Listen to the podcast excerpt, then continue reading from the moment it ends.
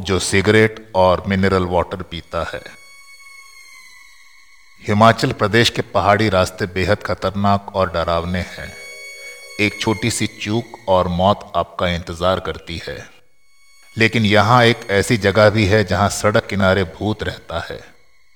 इस सड़क से गुजरने वाला हर शख्स इस भूत के घर के पास पानी, सिगरेट का चढ़ावा चढ़ाता है। सत्तारह हज़ार फीट की ऊंचाई पर, मनाली लेह मार्ग पर भूत का एक छोटा सा घर है।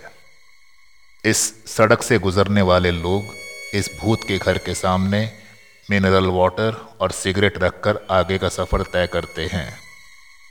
लेकिन जो ऐसा नहीं करता, उसके सामने सफ़र में कई समस्याएँ आ जाती हैं। कहते हैं 20 साल पहले इस मार्ग पर ना के बराबर ही गाड़ियाँ चलती थी। उसी दौरान एक ट्रक ड्राइवर की गाड़ी खराब हो गई थी। ड्राइवर ने क्लीनर को वहीं छोड़ दिया और पास के गाँव में मदद के लिए चला गया।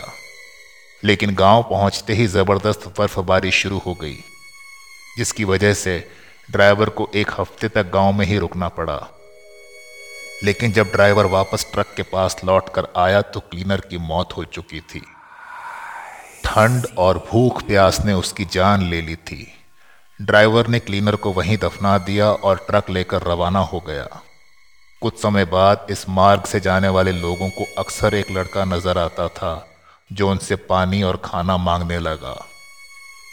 जो शख्स उसे सामान नहीं देता, उसकी किसी न किसी कारणवश मौत हो जाती। ये मार्ग इतना डरावना हो गया कि लोगों ने यहाँ जाना बंद कर दिया।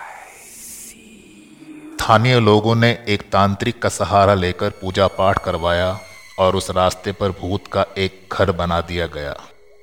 इसके बाद यहाँ से गुजरने वाले लोग इस घर के सामने पानी और खाने की चीज़ें चढ़ाने लगे।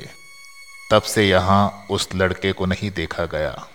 हालाँकि, इस बात का कोई पुख्ता सबूत नहीं है, लेकिन मान्यताओं और कीवदंतियों के चलते लोग इस मार्ग पर ये सामान रखकर आगे बढ़ते हैं।